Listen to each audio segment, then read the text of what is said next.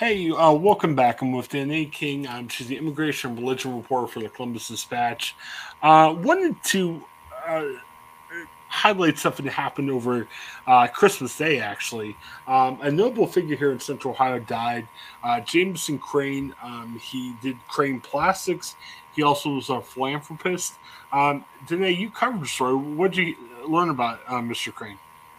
Yeah, so I was working Christmas Day, and that's when we found out that he died um, just around that time. And so um, he went by Jim, and he um, he was 95 when he died, and um, you know had a really kind of long life of of philanthropy and and hard work in the community. You know, the Crane family is super well known locally, and um, you know he's related to Loann Crane, who died actually in November, and and was a big philanthropist. And so Jameson Crane is um, he and his family donated $10 million to you know, just an example of his work was uh, to the Jameson Crane Sports Medicine Institute at the Wexner Medical Center.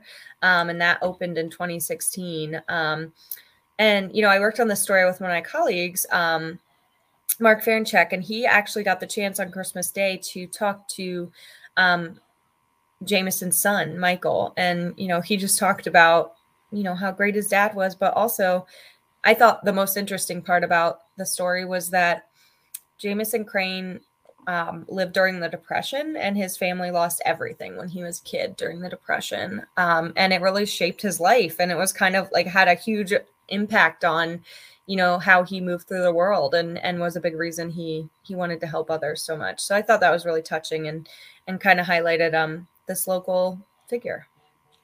Yeah what packed life he led. I mean, talked about some of the stuff he did at Upper Arlington High School.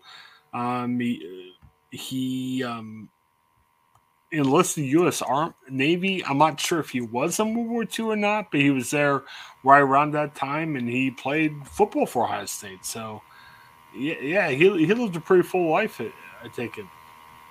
Yeah, it's kind of cool. And, you know, they talked to his niece to Tanny Crane, which um, she's the president and CEO of the Crane Group now. And I, I've talked to Tanny a few times. And, you know, the neat thing that she said was that, you know, he really cared about the people who worked at the company. And, you know, he would come in, he retired in 2003, but he would come in, you know, until the pandemic started uh, in 2020. And he, you know would come in every day and he knew everybody's name and you know really had a good impact on on all his employees um, and you know mark Ferenchik, my colleague also found that you know he was a real kind of advisor to the former columbus mayor um, and um, yeah so it just seems like he he was a really cool guy um, and it was really an honor to to get to write a little bit about him definitely uh, de- sounds like a life well worth li- lived um, you can catch all of our news here in uh, Central Ohio at dispatch.com. Again, one, some of these stories, unfortunately, they slip between the cracks a little bit because they happen on Christmas Day when you're out doing other things. But uh, subscribe to dispatch.com. You'll never miss stories like this. Uh, go to the upper right hand corner of dispatch.com. You can find more information about subscribing by print or by digital.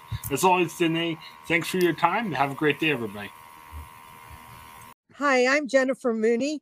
Welcome to what is our new Hope Interrupted podcast based on the work from our book, Hope Interrupted, that I co authored with my good friend Byron McCauley. Hey, Jennifer, you know, I'm looking forward to this podcast as much as I was look, looking forward to writing this book with you. We hope to interview some uh, high impact folks as well as have a little fun. We're going to cover stories of hope.